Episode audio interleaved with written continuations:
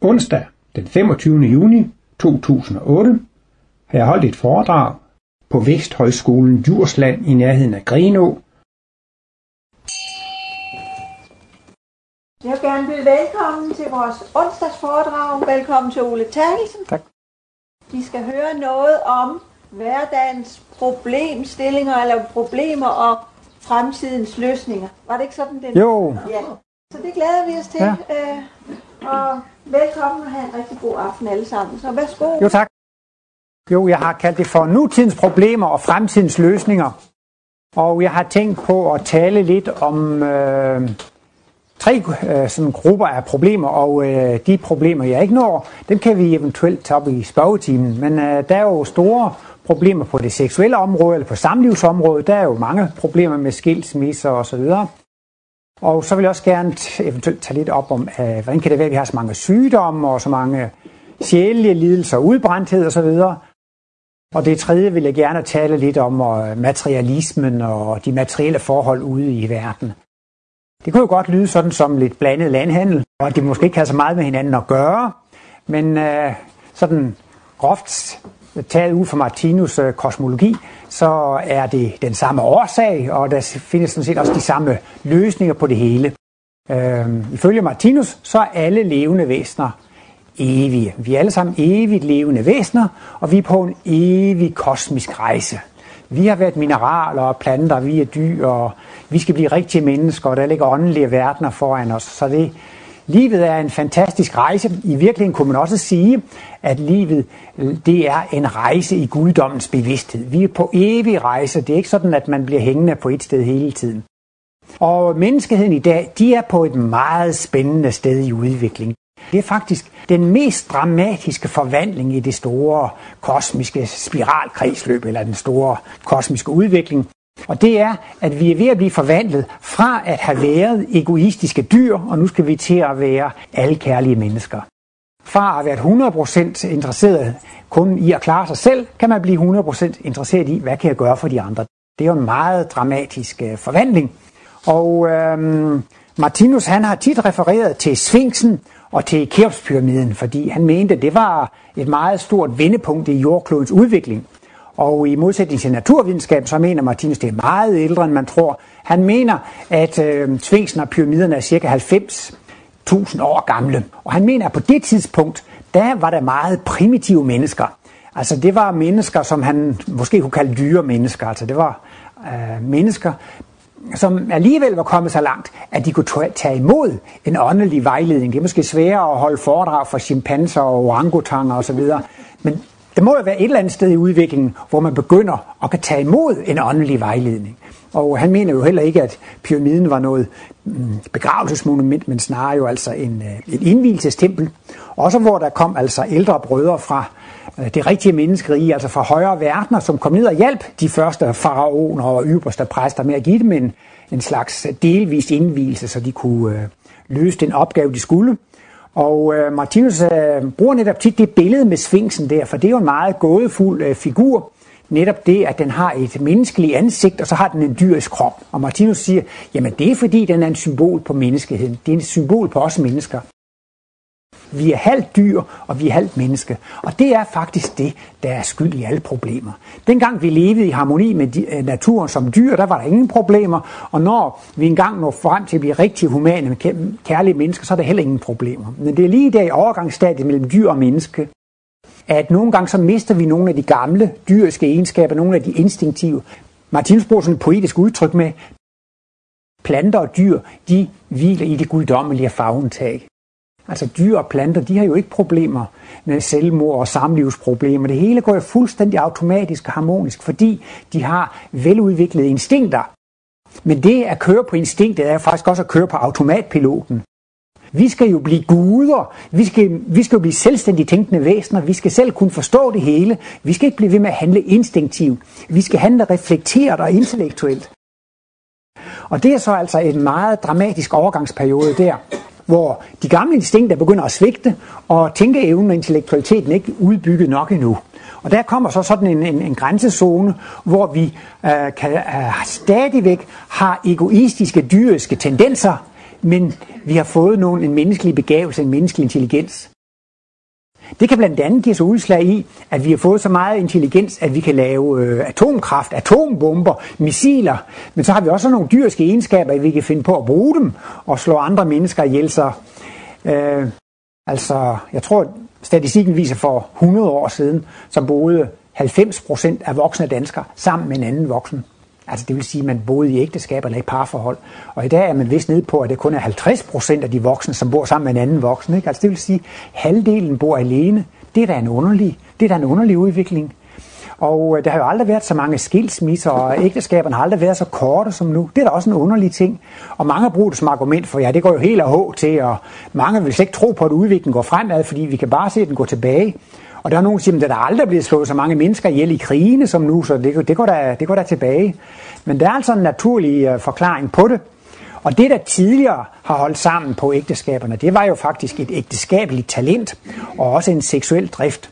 Og øh, tidligere, der var det altså ikke nødvendigt, dengang vi levede i regnskoven og i junglen osv., der behøver man ikke at have, hvad hedder sådan noget, øh, ægteskabskontrakt og hvilesattest osv. Der holdt man bare sammen i et ægteskab, fordi det var det, man helst ville. Man havde en partner, og det var den partner, man helst ville leve sammen med, og det gjorde man så bare. Men øh, dette ægteskabelige talent, det er ved at degenerere. Martinus taler altså om, at vi har en forelskelsesevne, som er ved at degenerere. Man taler jo også om, at man har en seksuel drift. Og altså alt, alt driftsliv, det er jo instinktbetonet. Og denne seksual drift, eller det der forelskelsestendens, ægteskabstalentet, det er noget, som ganske naturligt er ved at degenerere. Det vil altså sige, evnen til at holde sammen med den samme partner livslangt, det er en evne, som ved at degenerere. Jeg har mødt mange humane, venlige, eventuelt materialistiske mennesker, og man synes både manden og konen, de er så sympatiske, og nu skal de giftes. Og de er rare, flinke mennesker, men det går alligevel ikke med en 5-10 år, så er de gode, kære mennesker alligevel blevet skilt. Det kan man da ikke forstå, når nu de var så gode og rare og sympatiske hver for sig. Men det skyldes altså, at de har bare ikke den evne. Det falder ikke naturligt at holde sammen øh, længere. Og der er det så Martinus, han taler om en udvikling fra enpolethed til dobbeltpolethed, hvor det enpolede menneske lever faktisk til fulde for familien. Og netop ved foreningen med et væsen af modsat køn, så går det op i en højere enhed. Når manden og kvinden smelter sammen og bliver til et kød, så bliver det et dobbeltpolvæsen, så bliver det et fuldkomt væsen. Og det er jo det største lys i dyreriet og inden for ægteskabet. Og, øh, men man kan også sige med andre ord, som i virkeligheden også et meget uselvstændigt menneske. For ens lykke står, står og falder med, at man har en partner af modsat køn. Det synes jeg også er at, at, at, altså et vidnesbyrd på, når nu 50 procent af befolkningen kan klare at bo alene uden at bo sammen med en anden voksen, så er det fordi, at man har fået udviklet nogle, sin intellektualitet, man har fået udviklet åndelige evner og talenter, som gør, at man ikke så 100 procent afhængig af det modsatte køn, som var tidligere. Nu kan man godt, i perioder i hvert fald, fint leve uh, alene. Og det er så netop fordi, at øh, når vi udvikler os frem til at blive dobbeltpolet, så bliver vi jo faktisk suveræne og selvstændige. Så får vi det hele i os selv. Så behøver vi ikke uh, et, et andet menneske som støtte, støttepædagog. Ja, altså jeg skal ikke gå så meget ind på det. Men Martinus taler lige frem om, at der skal opstå et tredje køn, altså at vi skal blive dobbeltpolede. Øh, men øh, generelt set kan man sige, at enpolede mennesker, de har jo så ægteskabet og familien som den primære og den helt store interesse. Og går vi til dyreriet, så er det jo sådan, at dyrenes interesser, det er øh, parringen, og det er at skaffe sig føde. Og når man har gjort det, så kan man slikke skole, solskin og hvile sig, så er der ikke mere at lave. Men netop ved, at mennesket er ved at udvikle sin intellektualitet, man får interesser, man får hobbies, man kan gå op i det åndelige, man kan gå op i humant arbejde, man kan gå op i kunst og teknik og videnskab, man får en masse nye ting, der kommer på banen, og det bliver faktisk en konkurrent til, til ægteskabet. Så man kan sige, det enpolede ægteskab, det dyriske ægteskab, der har man ikke interesser ud over familien. Altså hele interesse inden for hjemmes fire vægge. Man kan næsten, i de mest primitive stadier, de familiære, der er man faktisk antisocial. Man er kun interesseret i ting, som gavner min familie og ikke andet. Til nøds, hvis man lever sammen i en flok, så er man kun interesseret i det, der gavner flokken. Men i dag kan man jo godt træffe mange mennesker, som lever i ægteskab, men som også er meget sociale. De går ind for social velfærd, øh, forsorg og hjælpearbejde og humanitet osv. Men altså i det mest, øh, hvad skal man sige, rendyrket, enpolede dyrske, så har man altså hele sit fokus på øh, på, på selve familien eller på flokken. Men efterhånden, så kan man sige, så vokser ens sympati, ens kærlighedskapacitet, den bliver større og større. Den begrænser sig ikke bare til familien og flokken. Man kan også godt øh, øh hjælpe naboens børn, og man kan også godt øh, hjælpe andre mennesker. Altså ens sympatievne øh, vokser, og efterhånden så bliver man jo interesseret næsten mere i, at det går andre mennesker godt, end dem, der er en i ens egen øh, familie. Og der kan så netop tit opstå problemer i ægteskaber, fordi to partnere i et ægteskab eventuelt ikke er lige kommet, kommet lige langt i deres øh, åndelige eller humane udvikling. Og hvis den ene så er mere enpolet, altså er mere til hjemmets interesser, så kan vedkommende blive meget jaloux på den andens interesser, som ligger uden for hjemmet. Det kan være kunst og videnskab, og det kan være esperanto, eller biblioteksvæsen, eller skolevæsen, politisk arbejde, social, og det kan være åndsvidenskab. Så vil den, der er mest familiær, ligefrem blive jaloux på den andens interesser. Jeg har jo oplevet et par gange, når jeg har haft lørdagskurser, at der er en kvinde, der siger, ja, øh, min mand er ude at rejse for tiden, så kunne jeg godt komme til det her kursus, men når han er hjemme, så vil han ikke have, at jeg går til sådan noget som det her. Og det kan, der kan man så tydeligt se, jamen så er manden jo den ene pole. Han vil have, så skal konen være derhjemme, og hun må ikke have lov til at dyrke de interesser, hun har ud over øh, hjemmets fire vægge. Så på en måde, så er det altså meget naturligt, at ægteskaberne ikke holder sig længe, fordi vi har ikke den der forelskelsestendens til at forblive men det kan godt være, at mennesker de bliver forelsket noget oftere.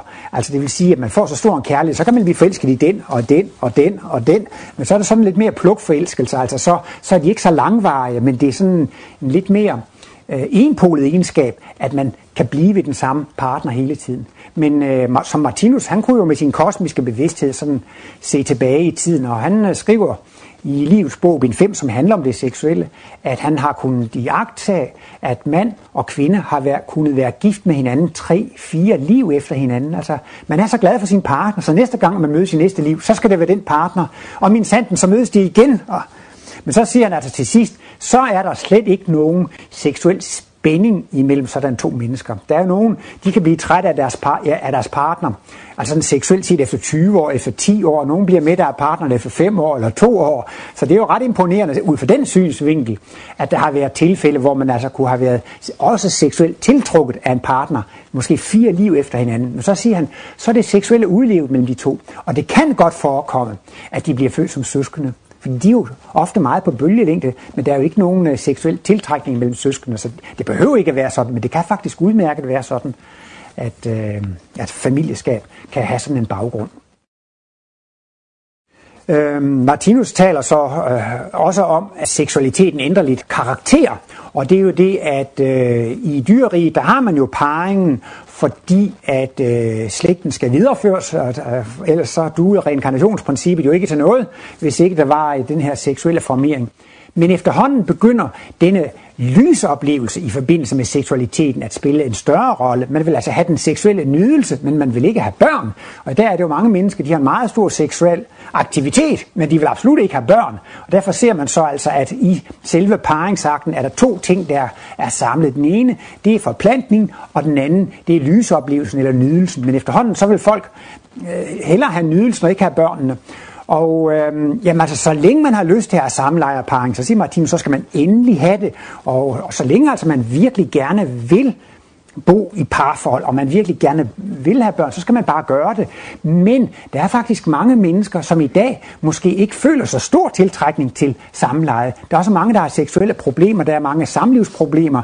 Dyrene og dem, der bor i junglen, de skal jo ikke skrive til øhm, de forskellige brevkasser og spørge om seksuel, seksuelle problemer, have seksuel vejledning osv.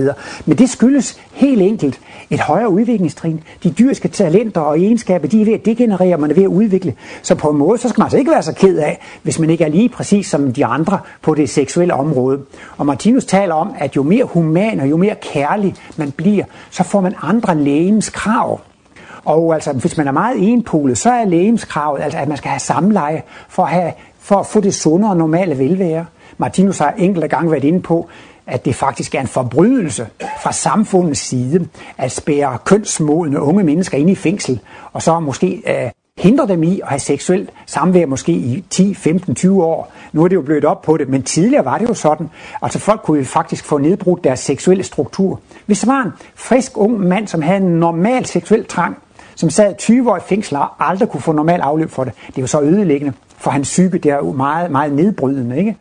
Men øh, det er jo altså sundt og godt at få sådan et, et, et, et samleje, fordi det, det er godt for sund og normale velvære. Men, siger Martinus, mere humane og mere dobbeltpolede mennesker, de føler ikke så stor trang til det. De har andre lægenskrav, og det går mere på intimitet og, og kærtegn og omfavnelse og kysser og kærtegn.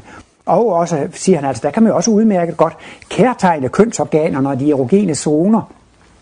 Så man må faktisk sige, at Martinus er lidt, eller en del skeptisk over for præventionsmidler. 1-0 til paven. Nej, altså, ja, det er, jo, det er jo fodboldtider her, så man må jo lige være lidt aktuelt. Der er jo, der er jo semifinale i aften mellem Tyrkiet og Tyskland. Men, øh, men nu skal jeg jo holde foredrag i aften.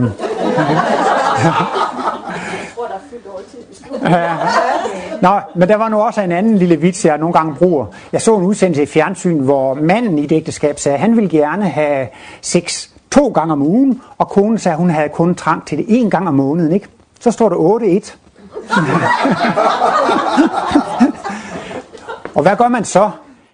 Ja, jeg ved i hvert fald, Martinus er meget inde på, at man skal ikke forføre andre mennesker, man skal ikke lægge pres eller tvinge eller overtale eller købe nogen til seksualitet. Så i det tilfælde der, så skal man sige, jamen så skulle man kun have det en gang om måneden. Martinus mener, at det seksuelle, det er noget af det, det helligste og det mest fornemme, man har. Og øh, det er faktisk noget at komme ind på en glidebane, hvis man har sex uden at have lyst til det. Og det kan man jo blandt andet have som prostitueret, ikke sandt? Der kan man jo have sex mange gange om dagen, men det har altså sine virkninger på det psykiske, og kan altså også godt føre ud i seksuelle afsporinger over, over flere liv. Men altså seksuel afholdenhed, total afholdenhed, det kan også føre ud i seksuelle... øh, altså hvis man øh, øh, lever seksuelt afholden uden, øh, uden onani og så videre, måske et liv eller to som nonne eller munk, så kan det altså gøre, at man får så stærk en seksuel sult, som er altså det seksuelle ligefrem, får overslag i bevidstheden, så man bliver sådan helt sexstor, altså man, man bliver helt udsultet. Så det der med sex, det har altså noget at gøre med den gyldne middelvej. Man skal hverken have for meget eller for lidt. Men det er jo tit med seksualitet, øh, at, at hvis det er en meget rig mand og en ung kvinde uden uddannelse, de får børn, så har hun ikke lyst til sex med, men hun kan måske ikke se nogen udvej og bare tage sit gode tøj og gå, altså, så, så bliver hun måske i ægteskabet og seksualiteten, fordi hun kan ikke se andre udveje. Hun gør det af økonomiske årsager, og nogen kan overtale, og nogen kan tvinge, og nogen kan forføre, og nogle gange gør man det af nød, fordi der ikke er andre muligheder osv. Men der skal man altså, så vidt det er muligt, kun have seksualitet, når man har lyst til det. Det er lidt det samme, eller præcis det samme som at spise. Egentlig skal man kun spise, når man er sulten. Det er også en afsporing faktisk at komme ind på at spise, når man ikke er sulten, ikke sandt? Fordi så bliver man jo overvægtig. Og det kan også godt på længere sigt, også over flere inkarnationer, føre til, til spiseforstyrrelser, hvis man går for, på for mange øh, hvad hedder sådan, afmæringskurer og sultekurer osv.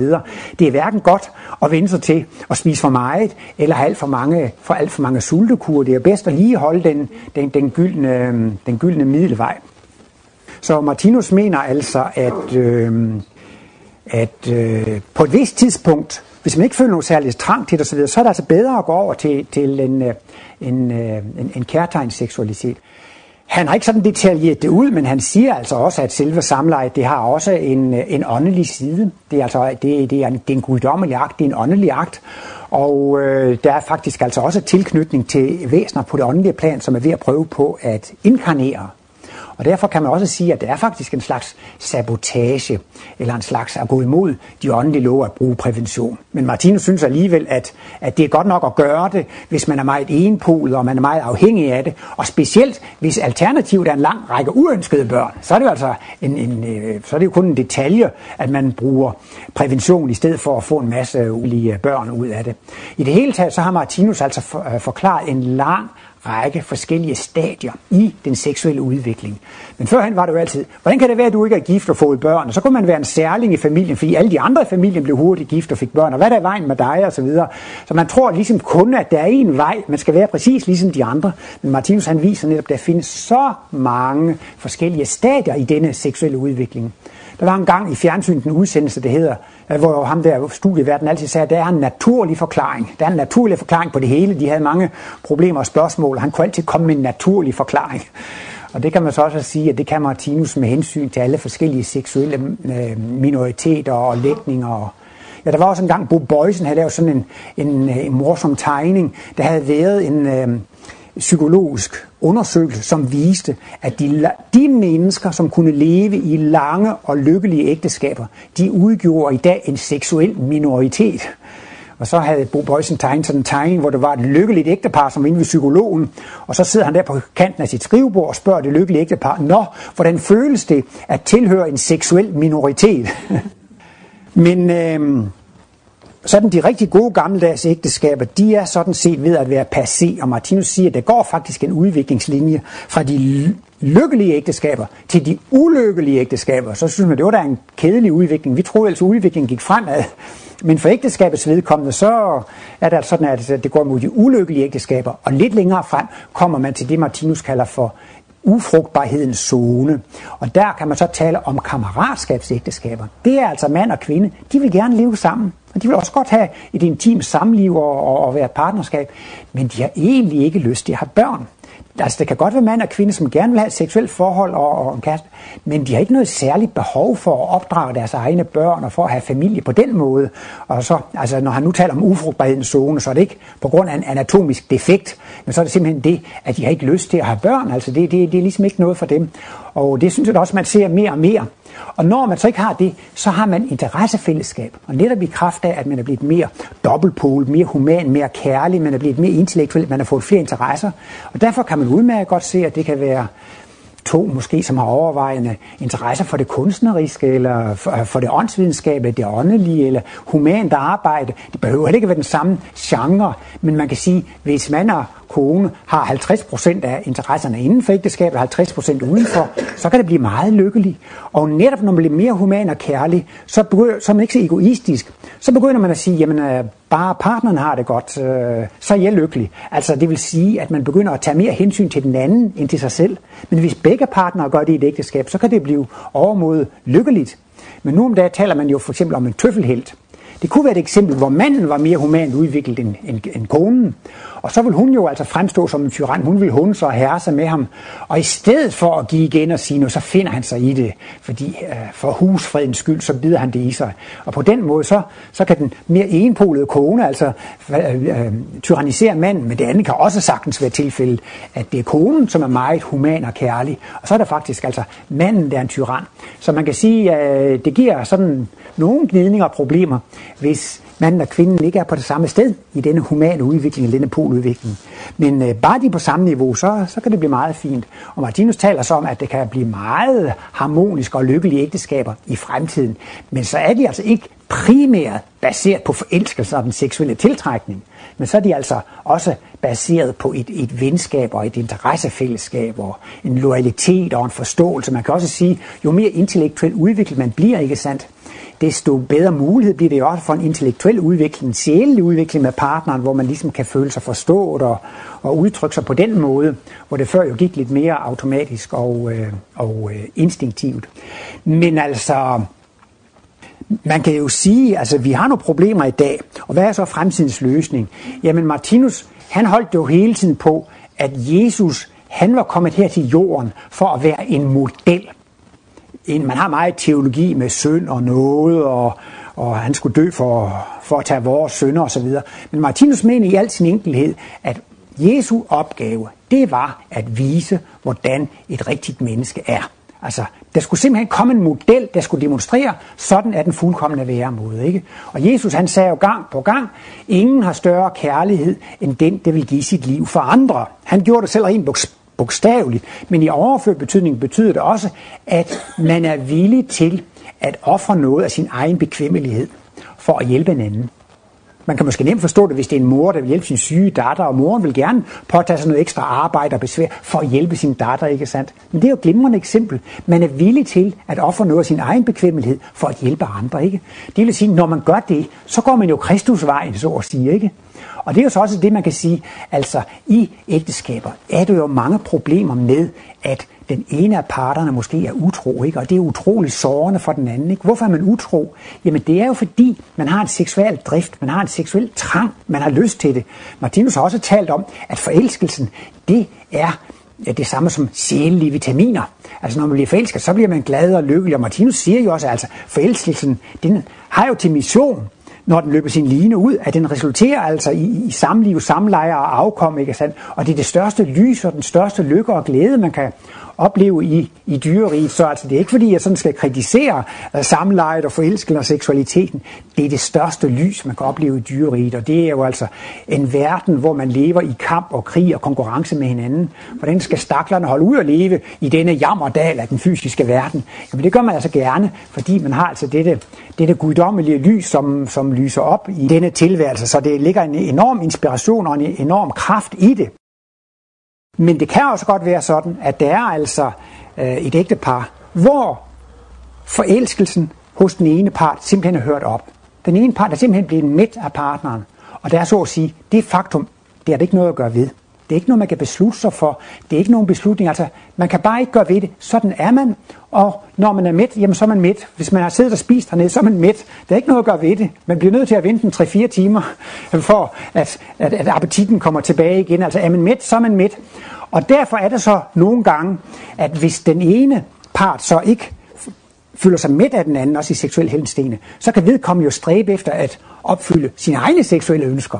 Og så giver det sig jo udslag i utroskab, og så sårer man jo den anden. Ikke? Men det kan man sige, der sætter man altså sin egen nydelse højere end partnerens. Altså der vil man hellere have, at jeg oplever det, jeg gerne vil have. Så går det ikke noget om partneren og børnene bliver ked af det. Og det, der vil sige, det er jo ikke at gå Kristus vejen. Og det er så også det, der skal være lidt af pointen i det her foredrag. Alle steder, hvor vi har problemer i dag, så er løsningen at gå Kristusvejen. Det er at være næstekærlig og alkærlig. Og det er altså det, jeg er villig til at ofre noget af min bekvemmelighed, for at andre kan have det godt. Så det vil altså sige, Martinus mener, at et højt udviklet menneske vil aldrig tage en seksuel tilfredsstillelse, som koster tårer, som går ud over andre. De vil være så beherskede, så vil, de, så vil man hellere afstå fra en seksuel udløsning, end at man vil skade andre med sin seksualitet. Og der er sikkert også mange af jer, der har oplevet utroskab, og det er så forfærdeligt, så ubehageligt. Hvordan, hvordan, hvordan søren kan man undgå det? Hvordan bliver man fri af det? Jamen der gælder karmaloven og skæbneloven jo også. Det er jo bare at holde op med selv at være utro.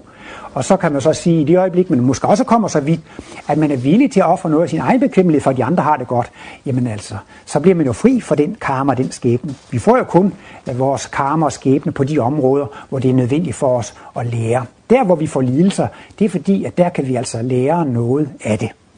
Og øh, netop når det så også i forhold mellem mand og kvinde bliver sådan, at man bliver interesseret i, hvad kan jeg gøre for at gavne den anden? Og begge parter har den holdning, jamen det kan jo blive umådeligt harmonisk og dejligt, det kan det blive en, nogle alligevel gode parforhold. Men Martinus kalder dem alligevel for skinneægteskaber, fordi altså, et rigtigt ægteskab, det skal altså egentlig, egentlig, i hvert fald sådan fra naturens hånd af, fra dyrerigets hånd af, så skal den altså være baseret på, på forelskelse og en, og en seksuel tiltrækning. Jeg har hørt rent naturvidenskabeligt, at man har fundet ud af, at der er to hjernecenter, som er lidt lammede i den tid, man er forelsket. Og det ene af hjernecentrene har vist noget med kritisk holdning at gøre, eller kritik.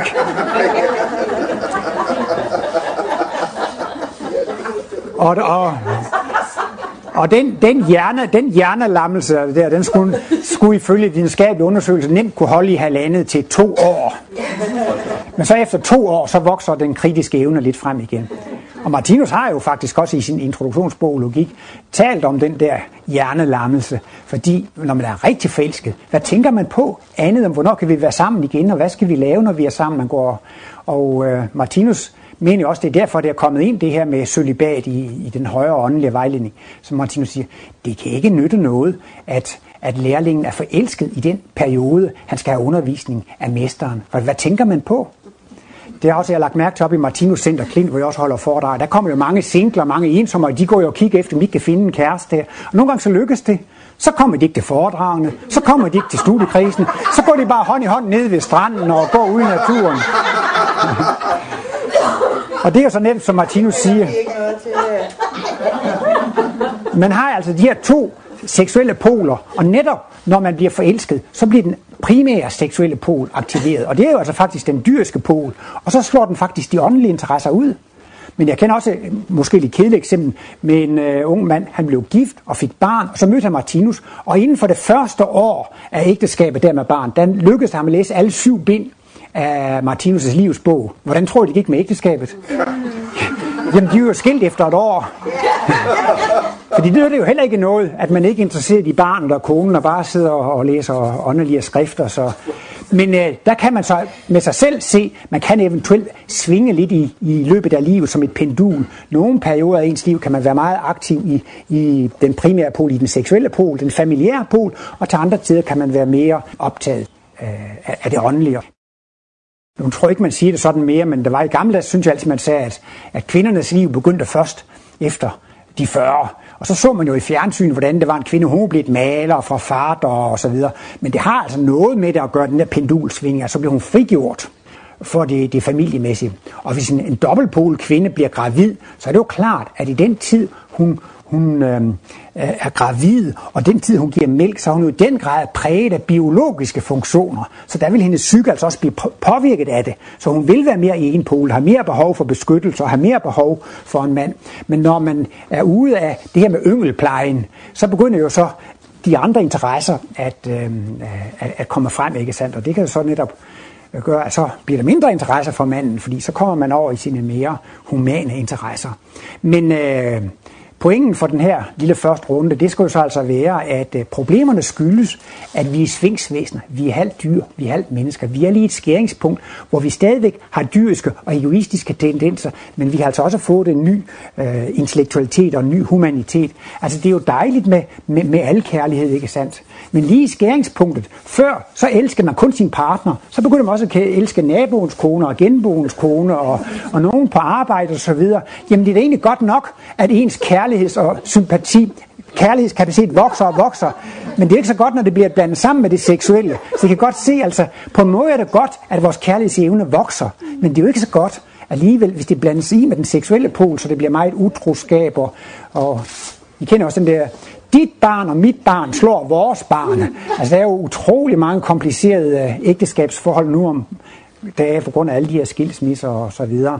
Men altså alligevel, der er gode udsigter, når man begynder at blive mere interesseret i at give sit liv. Det er særligt at give end, end at tage. Jamen, øh, jeg vil jo også godt lige måske nævne lidt om det sundhedsmæssige, men her kan jeg måske ikke lære jer så meget her på, på, på, på Sundhedshøjskolen. Det er jo et meget stort fag her. Men jeg vil alligevel lige nævne sådan generelt set, så har dyr jo ikke problemer med ernæringen, fordi de kan udvælge deres ernæring per instinkt. Og ser man så køer og får og så videre, der går græsser på en mark, så kan man se, at der er visse planter, dem tager de ikke, dem går de udenom, og så er der andre, de tager. Og nogle gange kan man både se en hund eller en kat, der går ud og spiser græs, og så det er da helt skørt. Men de ved lige, hvad de skal og hvad de har brug for. Og derfor er der ikke nogen problemer med, med dyrene. Men vi mennesker, vi har jo altså ikke vores dyriske instinkter intakte. De er degenererede. Det vil sige, nu kan vi ikke længere per automatik udvælge den sunde og rigtige kost. Nu er vi faktisk nødt til at læse helsebøger, studere og læse og bruge vores intelligens for at finde ud af, hvad der er, hvad der er sundt og hvad der ikke er sundt. Primært har vi altså nogle sansorganer, som vi skal stole på, men de kan omformes og delvis ødelægges. Øhm, første gang man får en snaps eller en whisky, eller første gang man ryger en cigaret eller en cigar, så bliver man jo svimmel og kaster op og får det meget dårligt. Og det er jo et klart eksempel på, her siger sansorganerne stop. Men hvis man så bliver ved næste weekend og næste weekend og næste weekend, så begynder det at smage godt, og så er det nogen til sidst, så kan man så ikke undvære sin cigaret, fordi det smager så godt. Og til sidst det her ildvand, som brændte og flåede der i sansorganerne, ikke sandt? Så begyndte, åh, det er en Chivas Regal, den er lagret i 12 år, og det er rene, og det er sådan en konjakker. Så, så, så den der ild, der brænder der, når man får det ned. Martinus taler om, det er ligefrem verdenskrige og verdensbrænde ned i vores mikroverden. Organerne er levende væsener, cellerne og molekylerne er levende væsener, så, så der forårsager vi jo for, forfærdelige katastrofer. Men smagsløgene kan altså, smagsorganerne, de kan altså fordærves og omdannes, så det sidste, det der er jo forkert, det begynder at smage godt. Og man kan også øh, overdrive øh, med stærkere krydderier. Det mener Martinus også, at, at krydderier er med til at fordærve lidt af den naturlige smagsans. Så på grund af, og i dag, hvad man kan lave industrielt af, af, af madprodukter og syntetiske ting, det smager godt af, af bolcher og chips og alt muligt, og det smager vidunderligt osv. Men altså, der kan man også helt få for, for, for kvaklet sine øh, sansorganer. Og man har vel aldrig set noget århundrede som dette, hvor der er så mange ernæringssygdomme, ikke? Øhm, der er jo, jeg ved ikke, der er sådan 4-5 store livsstilssynder, og det, det er jo altså, hvis man spiser meget fedt, og man spiser meget sukker og sødt, og man drikker alkohol, og man ryger, og man motionerer for lidt, så er det næsten sikkert, at man får diabetes 2, og man får hjertekarsygdom osv. Og det er jo alligevel interessant at se, altså at inden for én inkarnation kan man altså se, hvordan man kan ødelægge sin tilstand. Men det Martinus går meget ud af, og også forklarer i sin bog Den ideelle føde, det er, at man tager sin sundhedstilstand med sig fra liv til liv. Så derfor er det altså meget alvorligt. Der kan være en stor ryger, som siger, jamen jeg gider ikke holde op med at ryge. Jeg blæser på, om jeg får ryge lunge eller dør af lungekræft. Den fornøjelse vil jeg have, og hvis jeg dør til 20 år før tiden, så går ikke noget, for når jeg dør, så er problemet ude af verden. Men det mener Martinus, nej, det er det ikke. Fordi vi skal reinkarnere, vi skal danne en ny krop. Og der har vi nogle åndelige strukturer, nogle talentkerner, som er med til at skabe den nye krop, og hvor den information sidder til, hvordan det skal skabes en ny og en sund krop. Og hvis man så ryger meget, så kan man ødelægge de talentkerner, som skal se til, at man bliver født med sunde lunger. Hvis man drikker meget, kan man altså blive født med, med skader på hjernen og, og nervesystemet. Men det er meget svært at ødelægge. Martinus har forklaret, at man skal faktisk være alkoholiker i tre-fire liv efter hinanden, for helt at ødelægge hjernen. Og så mener han altså, at man kan blive født som øh, mongol, altså som åndssvag. Så øh, Martinus ser hver eneste gang et barn bliver født med en sygdom skyldes det livsstilssønder i tidligere inkarnationer. Så derfor er det alligevel meget vigtigt at se op med, at man har de rigtige vaner. Nu nævnte de altså også, der er jo mange, der har store problemer med anoreksi, og, og det er altså, hvis man har spist for lidt eller spist for meget. Der var også engang en, der spurgte Martinus, hvad kan jeg gøre med min overvægt? Så siger Martinus, ja, det er jo ikke så nemt. For det er jo en organisk tendens, så man kan jo godt være kommet ind i nogle, man kan blive født med en stofskiftesygdom, en, en tendens til, til, til for stor fedme, og det er, det er meget svært at reparere i, i, i det her liv. Men øh, det er så trøsterigt, at vejen tilbage til normalitet, det er at leve normalt. Og man behøver egentlig ikke at gøre noget ekstraordinært. Man skal bare holde op med at gøre det, der er forkert. Og så, gør, altså, så, så at sige, gør det rigtigt eller gør det normale. Så retter det hele sig til. Han har lige i et enkelt forgar en gang nævnt, at sådan noget som migræne, det kan man også have med sig fra tidligere liv. Hvis man har haft stress og arbejde for meget, og være nervøs og spændt for hårdt for, og sove for lidt, og, og så videre, så, så, så har man altså, jeg, jeg har det selv, eller har haft det mere udpræget i hvert fald, hvis jeg sov for lidt, og havde for travlt arbejde for mig, så fik jeg hovedpine. Og så er det netop, hvis man har levet dag efter dag i sådan et stress og sådan et pres, og også leve med for lidt hvile, jamen til sidst så sætter det sådan nogle virkninger, som kommer med. Hvem ved, måske kan det også for kommende liv have følge, hvis man bruger p-piller i 10, 20, 30 år, ikke sandt? Så griber man jo også ind i nogle hormonfunktioner. Det kan måske også have indflydelse på, at man kan blive født øh, ufrugtbar i, i, i næste liv. Så derfor skal man altså sådan virkelig passe på med alle, med alle vaner, fordi de kan altså overføres fra, fra, fra liv til liv. Og øh, når Martinus øh, har skrevet den ideelle føde, så er det jo fordi, han jo i særlig grad vil, vil pege på de uheldige sider ved den animalske ernæring. Og den her bog skrev Martinus allerede i 1935, og der skriver han, at videnskaben vil komme til at vise, at den animalske ernæring er usund. Og det tog faktisk først fart i 1950'erne. Der kom man ind i fedtforskning, sterol og overforkalkninger. Der kom de første videnskabelige dokumentationer for, at det var usundt med animalsk fedt. Og øh, Martinus er overbevist om, at øh, videnskaben vil finde ud af mere og mere. Og det er ikke mere end to-tre år siden, eller måske kun et eller to år siden, der var en, en øh, undersøgelse, der viste, at hvis man spiste, jeg tror det var noget i stil med en halvanden hundrede gram rødt kød hver dag, eller noget, der kom fra rødt kød, ikke sandt? Det var altså kræftfremkaldende.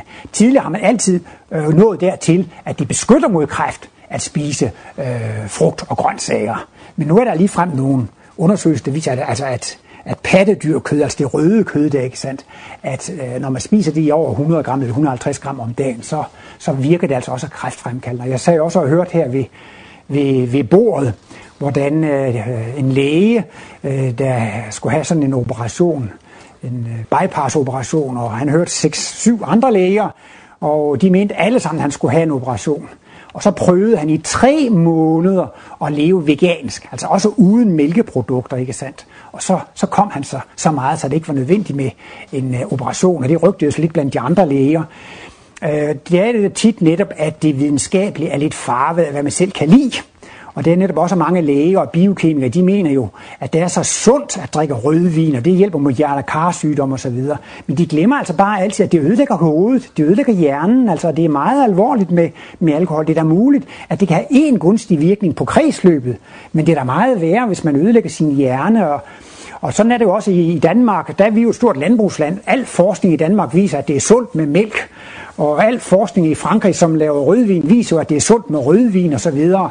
Og folk, som er biokemikere og biologer, som selv er glade for kød eller rødvin, de kan jo nemt komme til at finde nogle aspekter af det, som er sundt. Og så bliver det jo altså ligesom ikke ren videnskab. Det bliver, det bliver mere farvet af ens egne personlige præferencer end, end af virkelig videnskabelig forskning. Og det er ingen tvivl om, at den forskning vil fortsætte, og det vil altså blive helt klart, at øh, den veganske kost vil være den sunde. I et overgangsstadium mener Martinus udmærket godt, at man kan tage mælkeprodukter, æggeprodukter, der behøver man ikke at myrde og slå dyret ihjel. Og der kan man også slippe for lidt, lidt ulykkeskarma. Og øh, det er heller ikke så stor en belastning for organismen det er en belastning for organismen at spise kød, og man kan, det kan hjælpe lidt, når man koger og steger. I dag er vi nødt til at koge og stege, men det er stadigvæk belastende for, for, for organismen. Men egentlig så altså, der er ikke så meget drab i fordøjelsesprocessen med, med mælk og, og, og æg, så det kan man godt have i en overgangsfase. Men generelt set kan man også sige, at fremtiden det er ikke, at dyrene skal være vores slaver. Dyrene de er jo spærret inde i kostaller og hos landmanden, og, og de skal jo arbejde for os. Det kan selvfølgelig også være meget fint at have en ride hest og have heste som trækdyr osv., men i virkeligheden så er de jo slaver for, for, for mennesket, ikke sandt? Så jeg ved ikke, hvordan det skal gå med honningen og uldklæderne, men altså, det kan også være på sigt, at man vil holde op med at gå i uldtøj og med lædersko og tage honning og sådan noget, fordi at man vil ikke under nogen omstændigheder, at, øh, at dyrene skal være vores slaver, ikke sandt? Men igen her, altså mange af de her sygdomme, de skyldes det, Martinus kalder den nar- narkotisk animalsk ernæringskilde. Og øh, han taler altså om, at, øh, at øh, menneskeheden kan sådan symbolsk deles i tre store dele. Og øh, de to tredjedele, de har faktisk en ret voldsom karma foran sig.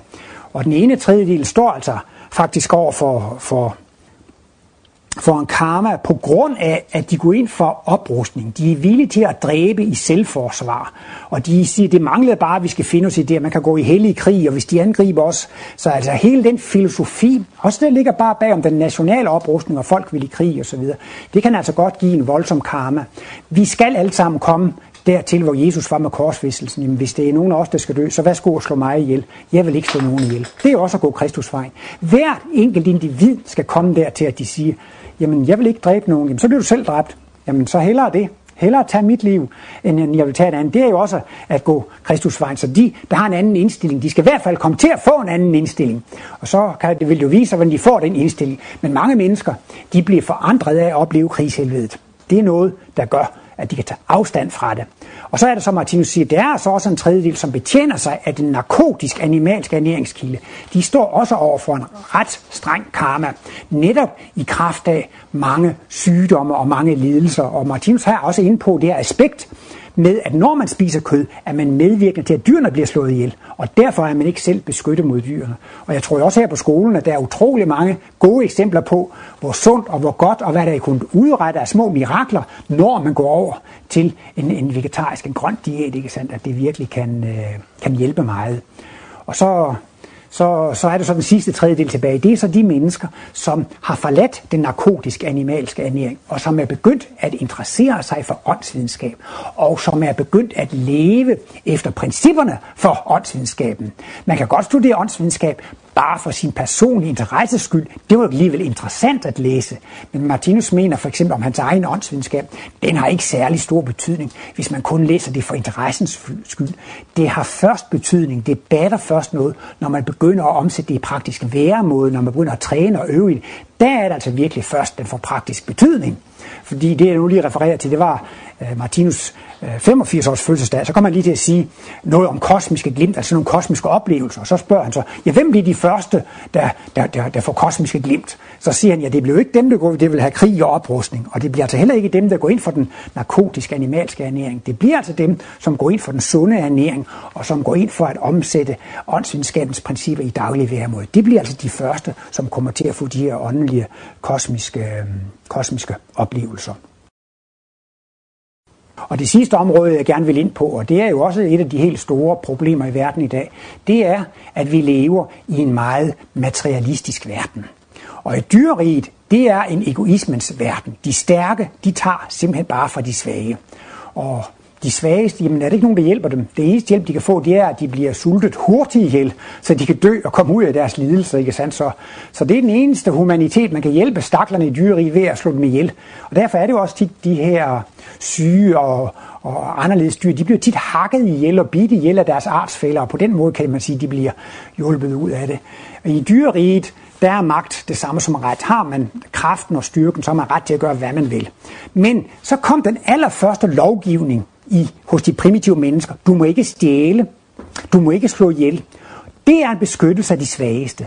Det er faktisk humaniteten, der kommer ind. Og hvis det ligefrem bliver en stat eller et samfund, som har en lovgivning, så går den lovgivning på, du må ikke stjæle, du må ikke slå ihjel. Det er jo en beskyttelse af de svage. Så i virkeligheden, så er lovgivningsmagten næstekærligheden. Jeg ved godt, der er mange, der er sure på skattefar og statsministeren osv., men i virkeligheden er det jo statsmagten, som er næste kærlighedens repræsentant i samfundet. Ikke? Det er jo trods alt statskassen, der sørger for at drive hospitalerne og sygehusene og skolerne osv. Ikke sandt? Og der er også mange danskere, som siger, jeg betaler min skat med glæde. Det sagde man jo ikke i gamle dage, men der er nogen, der siger det, fordi de gerne vil leve i et land, hvor vi har en god øh, social, godt social øh, velfærd. Og det er jo så altså også næste kærligheden, der er ved at vokse frem. Men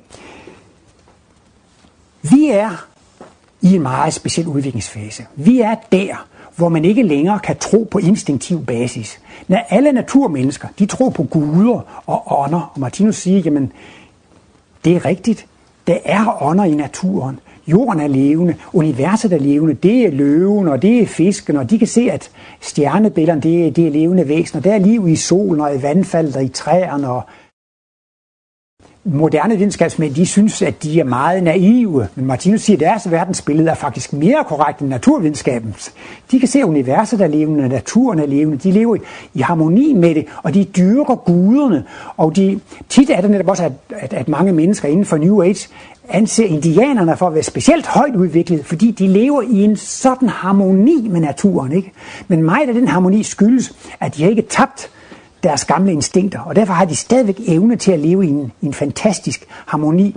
Og der findes mange shamaner og medicinmænd osv., som har åndelige evner. Men det er det, Martinus kalder lavpsykiske evner. Altså hunde og katte, og der er jo mange dyr, som har psykiske evner, og som kan forudse ting. Hunden kan forudse, at dens herre vil dø om et par dage, og den hyler og jamrer osv. Altså, så det at have åndelige evner betyder ikke nødvendigvis, at man er højt udviklet. Og øhm, men, men, men så kommer vi ind i en fase, hvor vi begynder at udvikle intelligensen. De sidste 300 år her på kloden har man de fleste steder haft almindelig skolegang. Det har været en eksplosiv udvikling af intelligensevnen. Og det har gjort, at vi er blevet tekniske og videnskabelige. I 1700-tallet havde vi en teknisk revolution, ikke sandt? Og industrialiseringen kom i gang, og ned med konger og kejser, og ned med kirker og religiøsitet og autoriteter. Og så begyndte materialismen at komme frem. Og i Danmark, det er jo et af de, det er et af de mest materialistiske lande. Og der findes en klog forsker herinde i Aarhus, som hedder Helmut Nyborg. Jeg ved ikke, om I har hørt ham, men han siger altså mange ting, som ikke er politisk korrekte. Og han siger altså ting, som altså han, han bliver øh, øh slået for. Og her for nylig har han sagt, at der er undersøgelser, der viser, at materialistiske mennesker er mere intelligente end religiøse. Og det er jo altså, kan man sige, ikke politisk korrekt at sige det. Men altså ifølge Martinus analyse, så stemmer det altså, at denne gamle religiøsitet, den er altså baseret på instinktive evner, som vi har med os fra dyreriget, men ikke i tvivl om, at det er en Gud. Så den gamle fundamentalistiske religiøsitet, den er baseret på instinkter og følelse. Og øh, der er intelligensudviklingen ikke kommet så langt.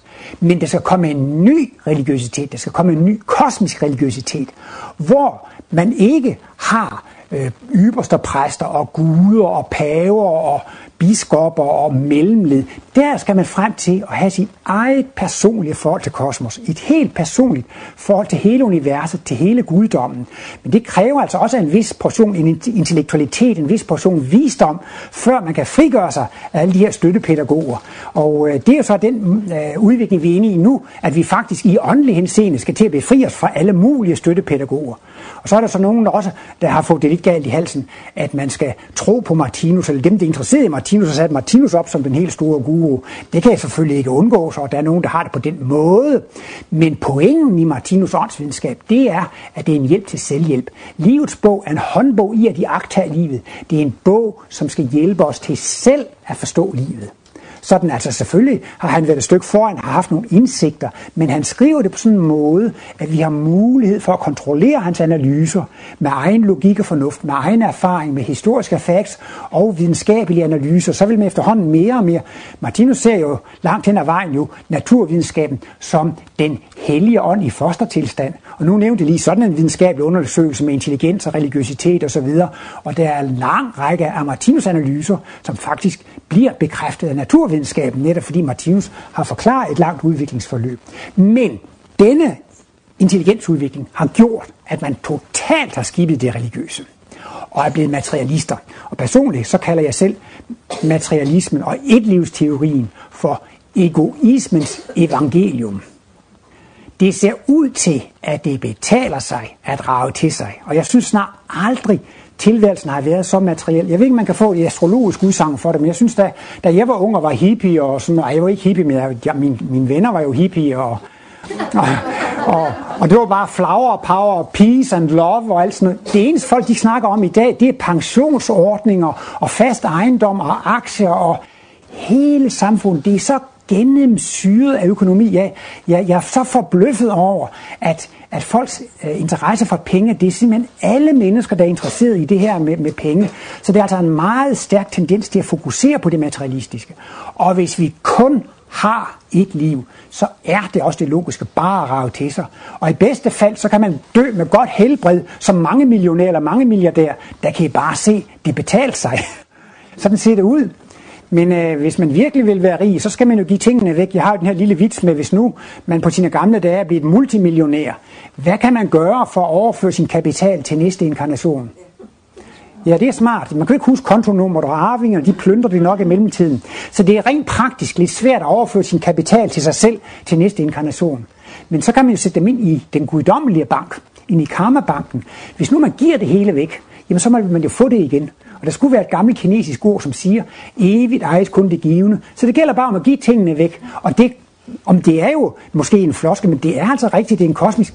De rigeste mennesker, det er dem, der har det bedste evne til at give. De rigeste mennesker, det er dem, der kan tjene og hjælpe andre, ikke sandt? Det er de rigeste. De mennesker, som har givet mest væk, det er de rigeste mennesker. Og det, som faktisk er ja, hvad skal man sige, hele hovednerven i, i Martinus kosmologi, det er faktisk, at Ja, han, han, han blev spurgt, hvad er det for noget, det der? Hvad er det, I arbejder med, Martinus? Og hvad laver I, og hvad går det ud på, og sådan noget? Og så har jeg faldet over et sted, som har i den grad slået mig. Han siger, det vi arbejder med her, det er en ny verdensmoral. En ny verdensmoral. Og for at gøre det meget enkelt, så siger Martinus, han ønsker at vise, at det betaler sig at være god. Han vil lave en åndelig videnskab, der påviser, at det eneste, der betaler sig, det er at være god. Det er altså det eneste intellektuelle, det er det eneste logiske, det er at gøre alt det, Jesus sagde. Det er særligt at give sit liv. Den, som forsøger at bjerge sit liv, skal miste det. Og den, som vil give sit liv for andre, skal vinde det. Det er særligt at tjene energi. Det er særligt, altså man skal vende den anden kind til, når man bliver slået.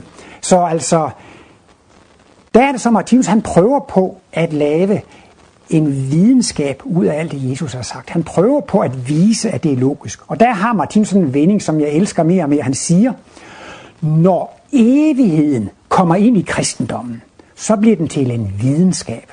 Det er rigtigt nok, at kristendommen har tidligere været en verdensreligion. Men når evigheden kom ind i kristendommen, bliver det til en videnskab. For når evigheden kom ind i kristendommen, så får man reinkarnationsprincippet med. Så får man alt det, man træner og øver, det bliver talentkerner. Man bliver født med de evner og anlæg, man har optrænet i tidligere liv. Og man bliver også født med de svagheder, som man har skabt sig ved forkert livsstil i, i tidligere liv. Og man kan få en forklaring på smerten og lidelsen. Martinus han har retfærdiggjort mørket. Han har forsvaret mørket og lidelsen.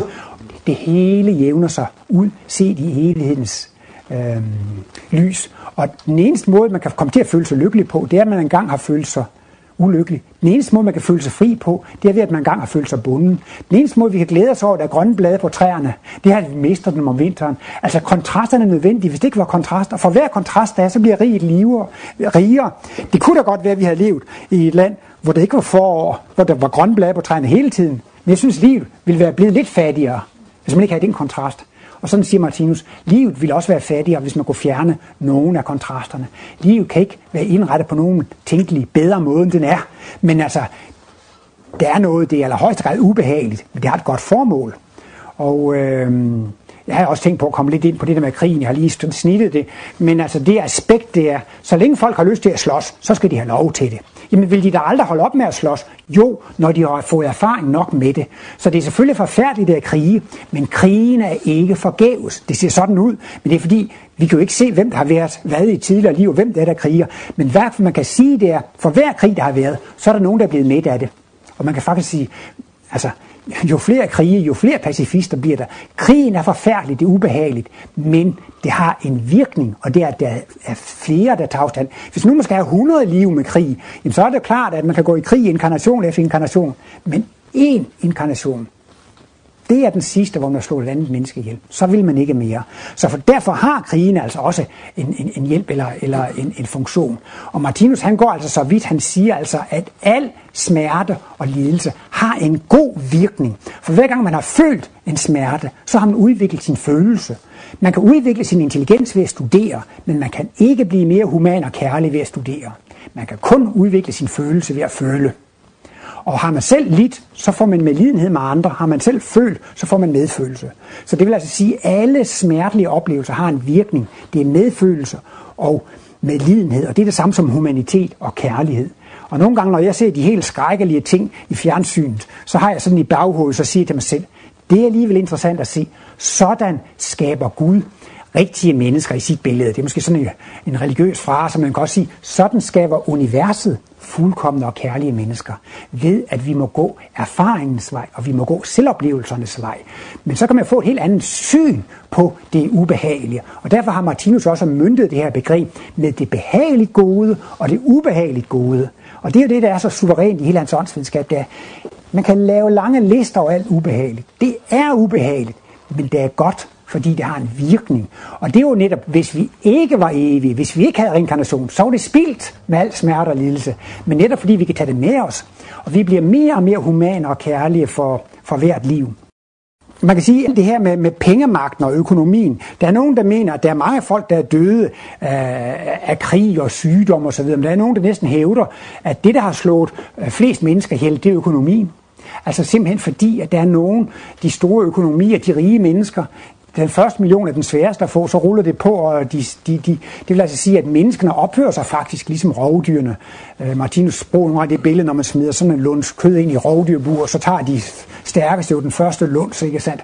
Men menneskene opfører sig næsten sådan med jordens ressourcer, med olien, med pengene, at det er de stærkeste, der, der tager fra, fra de svageste, ikke sandt? Så jeg, i kan godt se, hvis man virkelig kunne lave en videnskab, der viser, at det betaler sig at være god, det betaler sig at tjene andre, så var det noget, der kunne forandre verden. Ikke? Og derfor arbejder Martinus altså på at skabe en ny verdensmoral, og også en ny verdenskultur. Ja, det er store ord, jeg kan godt forstå, at der er nogen, der synes. Men man kan selvfølgelig sige, at det kristne, det har jo gået over det, men det var, det var, det var formuleret i følelsesmæssige termer. Og nu mener Martinus, at det er første gang, man får et altdækkende, totalt verdensbillede. Martinus beskæftiger sig simpelthen med alt, hvad der eksisterer. Alt i det mindste mikrokosmos, alt liv i det største i makrokosmos, altid i fortiden og altid i fremtiden. Han tager simpelthen alt med, og man er nødt til at tage alt med, for på logisk og videnskabelig måde at kunne retfærdiggøre mørket, og faktisk altså også på fuldstændig logisk måde at vise, det eneste, der betaler sig, det er at være god og kærlig og tjene andre. Jeg vil jo simpelthen sige, hvis man er irriteret på et andet menneske, hvis man er i krig med et andet menneske, hvis man slår på et andet menneske, så slår man på sig selv. For alt det, man gør mod andre, det gør man mod sig selv. Når man forurener naturen, kommer man selv til at leve i en forurenet natur. Når man tager ressourcerne fra andre, kommer man selv til at leve i en forarmet verden. Og hvis man ser på, at der er mig og helheden, mig og guddommen eller mig og totaliteten, hver gang man tager noget fra andre ressourcer og holder for sig selv, så skader man jo guddommen, ikke? Så skader man sig selv. Så jeg vil også sige, det dummeste man kan gøre, det er at være i krig med universet eller være i krig med guddommen, eller være i krig med andre. Det er så ulogisk, fordi man er i krig med sig selv. Det eneste logiske, det eneste videnskabelige, det er at være til gavn og glæde for omgivelserne. Jeg har selv studeret miljøbiologi og forurening og økologi og alt det der. Og det er, er jo så enkelt der. Hvis jeg forurener mit miljø, så kommer jeg selv til at leve i et forenet miljø. Forarmer jeg miljø, kommer jeg selv til at leve i et forarmet miljø. Det eneste, der betaler sig, det er at være til gavn, glæde og velsignelse for helheden. Ikke? Det kan man ikke se med en etlivsteori. Det kan man ikke se i den materialistiske verden. Ikke? Og det er jo derfor, at det åndelige livssyn, det virkelig vil komme til at flytte pæle i samfundet, når folk videnskabeligt og logisk kan forstå, det eneste, der betaler sig, det er at være til gavn, glæde og velsignelse for andre. Tak.